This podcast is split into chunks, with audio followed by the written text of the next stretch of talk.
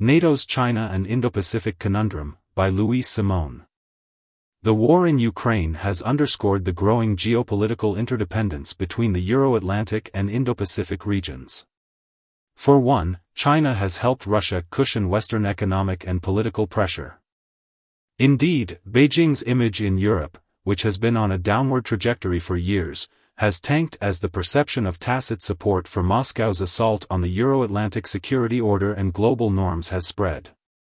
Conversely, diplomatic, economic and military support from Indo-Pacific partners like Australia, Japan, New Zealand, and the Republic of Korea has helped to strengthen Ukraine's resilience and uphold global norms. More broadly, the war has triggered an intense debate in the United States about how to reconcile the need to assist Ukraine while maintaining focus on the threat that China poses in the Indo-Pacific. This debate continues to raise questions about the implications of U.S. prioritization for transatlantic relations and European security. To be sure, the war has underlined NATO's centrality in the Euro-Atlantic security order.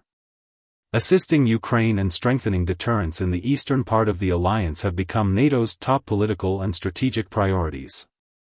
However, allies recognize the increasing relevance of China's strategic rise in Indo-Pacific geopolitical dynamics for Euro-Atlantic security, as well as their importance to global military competition, technological innovation and economic growth. Indeed, Debates on how to deal with the challenges around China's strategic rise or how to strengthen cooperation with key partners in the Indo-Pacific region have gained traction in NATO circles as of recently. That said, ongoing Allied reservations about framing China as a security threat to NATO or directly engaging in the Indo-Pacific generate some uncertainty around the scope and future of NATO's China and Indo-Pacific agendas or, for that matter, whether and how they relate to each other. This essay provides an overview of NATO's evolving China and Indo-Pacific policies, and discusses some of the key challenges and opportunities going forward.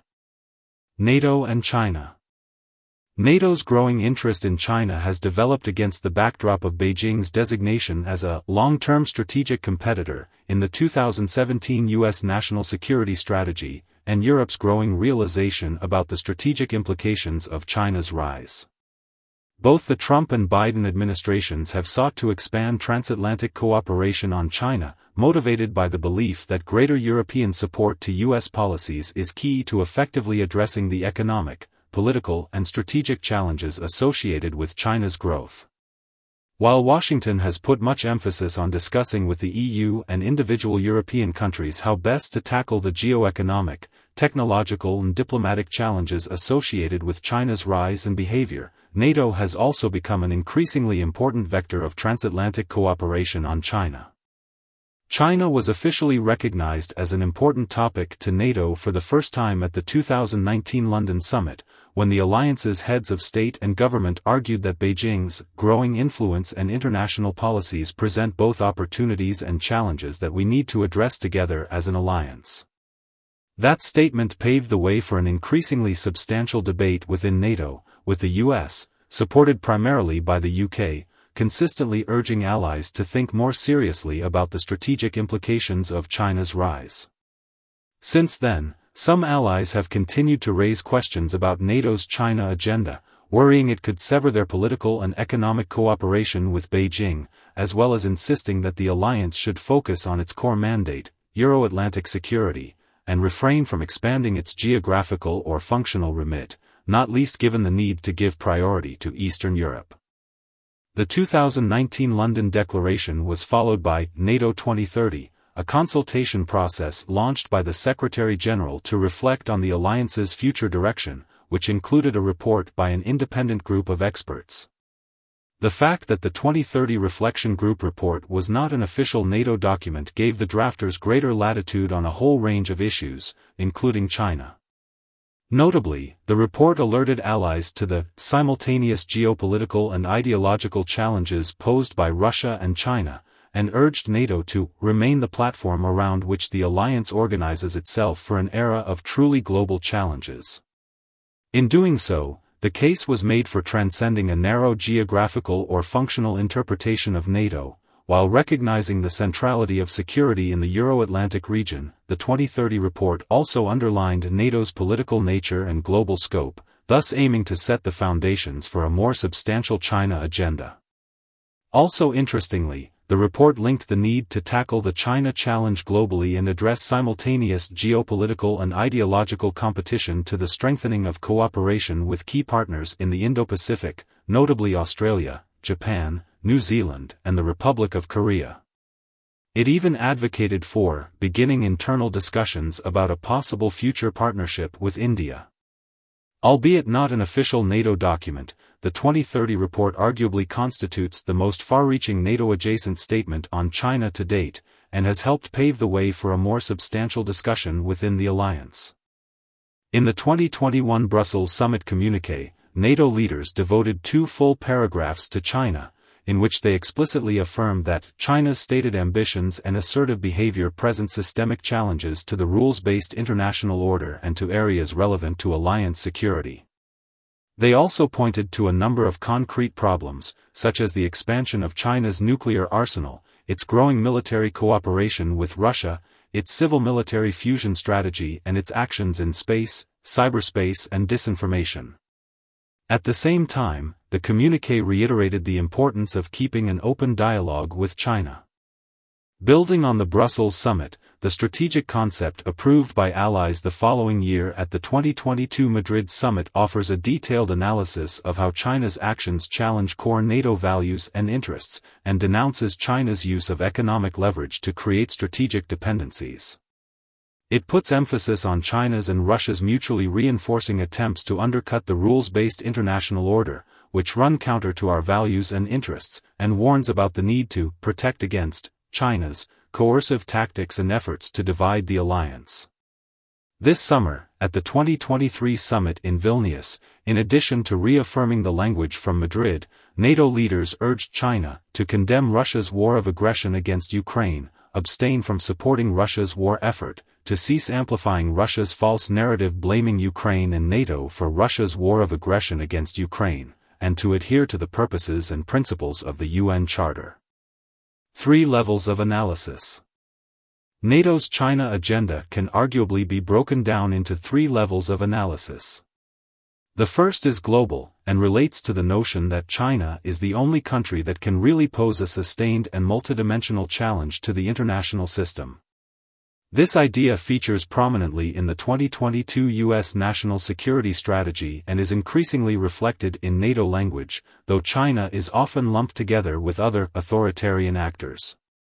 Seen through this light, China constitutes a challenge to an international system that still largely reflects transatlantic values and interests. The second level relates to the fact that China challenges Euro-Atlantic security in a number of ways. Some of these are more direct and have to do with the fact that China has globally reaching naval, cyber, space or ICBM capabilities, with China's military presence in the Baltic or Mediterranean seas by way of exercises and port visits, and with its critical infrastructure holdings in Europe. This concerns NATO's direct area of responsibility, and could affect the alliance's logistics, military mobility and communications therein, but also Africa and the Middle East. There is thus a growing consensus within the alliance that China's global capabilities and activities within the broader Euro-Atlantic must be closely monitored. In turn, China's tacit support of Russia's assault on the European geopolitical architecture poses a more indirect challenge to Euro-Atlantic security, but arguably a more relevant one for NATO, as was recognized explicitly in the 2022 Strategic Concept and 2023 Vilnius Summit Communique. The third level of analysis, which affects NATO less directly but is arguably the most important one, relates to China's challenge to the Indo-Pacific security architecture.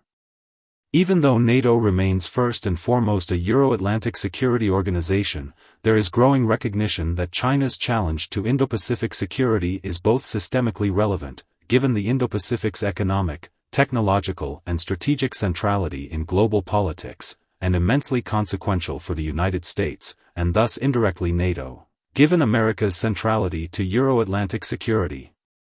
NATO's debate on China has suffered from a significant degree of compartmentalization, arguably to appease the more skeptical allies. Yet, the growing recognition that the aforementioned, global, Euro-Atlantic, and inter-theater dimensions bleed into each other is giving way to a more coherent NATO approach towards China. NATO and the Indo-Pacific The alliance's cooperation with key partners in the Indo-Pacific, i.e. Australia, Japan, New Zealand, and the Republic of Korea, has an established history. The fact that these countries are all treaty allies of the United States already underscores their high level of compatibility with the alliance in terms of security outlook, military standards as well as political values. Even though efforts to develop informal ties with Indo-Pacific countries go back to the Cold War years, the alliance has primarily developed its formal mechanisms for political cooperation with third parties in the post-Cold War period. In the 1990s, the alliance launched dedicated regional partnership dialogues with countries in the broader Euro-Atlantic neighborhood, namely the former Soviet space, the Mediterranean and the Middle East. NATO has also maintained ad hoc political dialogues with other countries, including those in the Indo-Pacific. It was, however, in the context of NATO's engagement in Afghanistan that more concrete opportunities to formalize many of these partnerships arose. Indeed, NATO's operation in Afghanistan presided over a period of growing cooperation between many of these partners and the alliance, politically, financially and even operationally, with Australia standing out through its contribution of significant forces. From 2010 onwards, NATO created a mechanism called Individual Tailored Cooperation Packages of Activities, which allows it to structure cooperation with so-called partners across the globe, a category that to date includes Australia, Colombia, Iraq, Japan, the Republic of Korea, Mongolia, New Zealand, Pakistan and Afghanistan, though that partnership is currently suspended.